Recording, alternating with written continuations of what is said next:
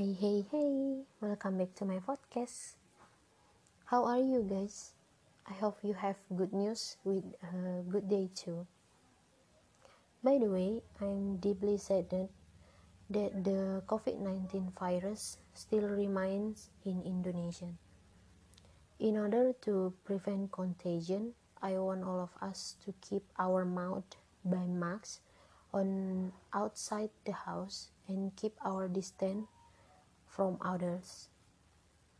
Because I'm pretty scared and the coronavirus is real so let's take care of our health. Okay without further ado I would like to start the topic right now. And I want to ask you something. Did you ever travel by plane if so, you are fortunate to have that experience.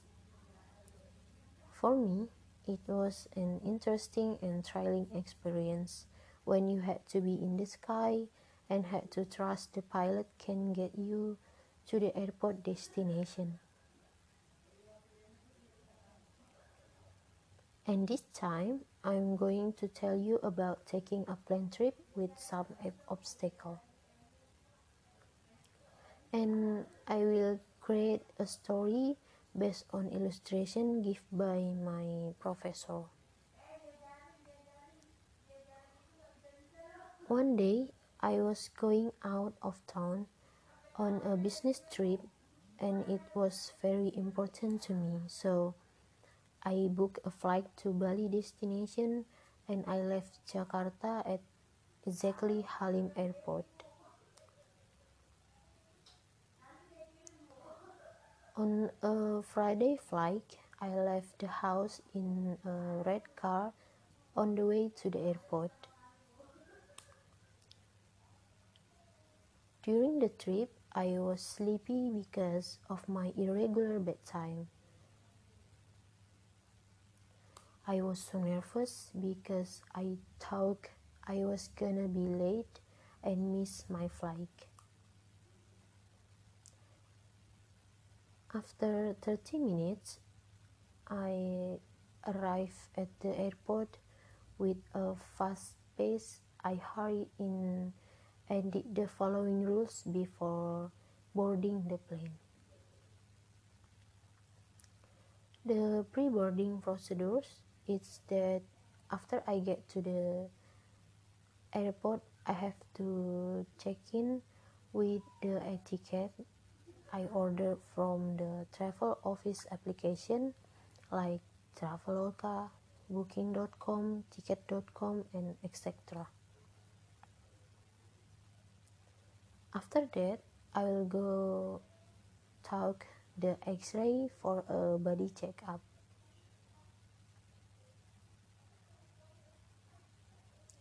And then when I saw the boarding board, it turned out the plane I was on was delayed for about two hours. It makes me feel better, but a leaderboard has to wait in the waiting room. During the waiting room, I was getting tired and tried to sleep for a while, but I was unlucky because people around me were so annoying. There's some trash on the floor and it makes me even more uncomfortable.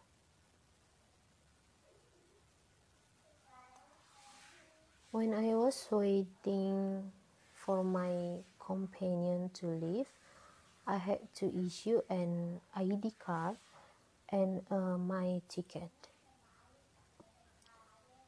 I'm heading to the airline departure terminal, which I'm gonna use. So I got on the plane and I look for an appropriate seat number on the boarding pass.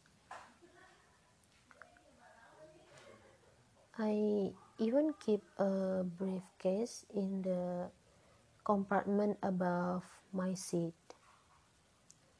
To be honest, I was distracted by the cabin crew speaking too loudly, but what could I possibly have to do to enjoy my trip? Okay, guys, that's enough of my story. I hope we can all make the long trip by plane without distraction, like I told you. So, thank you for listening, and I'm sorry for my mistake. And sorry if you hear such annoying sounds. Stay healthy and be happy. God bless you. Bye bye.